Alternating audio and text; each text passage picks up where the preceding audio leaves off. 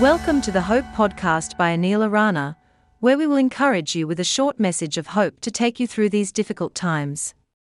Here is today's message. Hello and welcome to the Hope Podcast. I'm Anil Arana.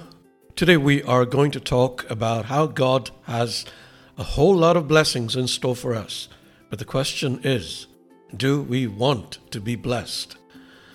I know that sounds like a rather dumb question, but before he blessed people, Jesus would often ask them if they wanted the blessing. For instance, one day Jesus went to Jerusalem for one of the Jewish festivals. He spotted a man who had been an invalid for 38 years sitting by a pool. Jesus asked the man, Do you want to be made well?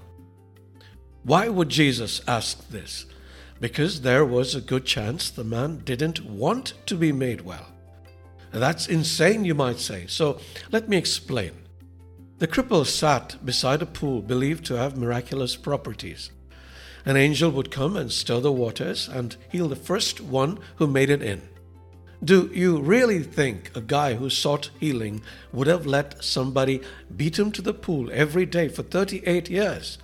If I had been there and wanted healing, I would have sat by the side ready to jump in. And if I couldn't do that because of a handicap, I would have had somebody sitting beside me ready to push me into the waters the moment there was the slightest ripple to be seen.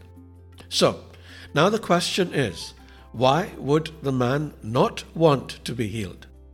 Perhaps the same reason a few of us may not want to be healed. Some of us like to wallow in self pity. There is a perverse kind of pleasure to be had in feeling sorry for oneself. There is also a sense of satisfaction in having others pity us. If this self pity is not dealt with immediately, it can become part of one's lifestyle, like cocaine can become part of a junkie's lifestyle.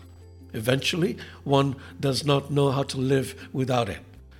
But it's not only that. Now the man's very survival depends on his continued sickness. What is he going to do if he's healed? He knows no trade, he has no skills. For 38 years, he has been dependent on the mercy of others. So when Jesus asked him the question, his saying yes was going to result in dramatic changes. We can be like this man. When we have an addiction, we might enjoy it too much to want to break free. When we are in an abusive relationship, we might remain in it because the alternative is frightening. When we live in the world, we might not want to give up all its pleasures for Christ and the eternal life He promises.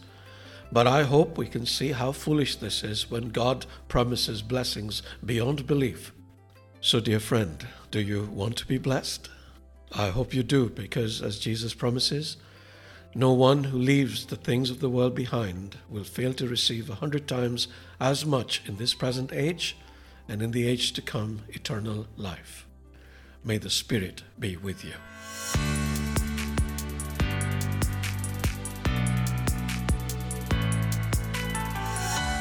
Are you in need of prayer? You can send your petitions via WhatsApp to plus 971506258365. Our team will pray for you.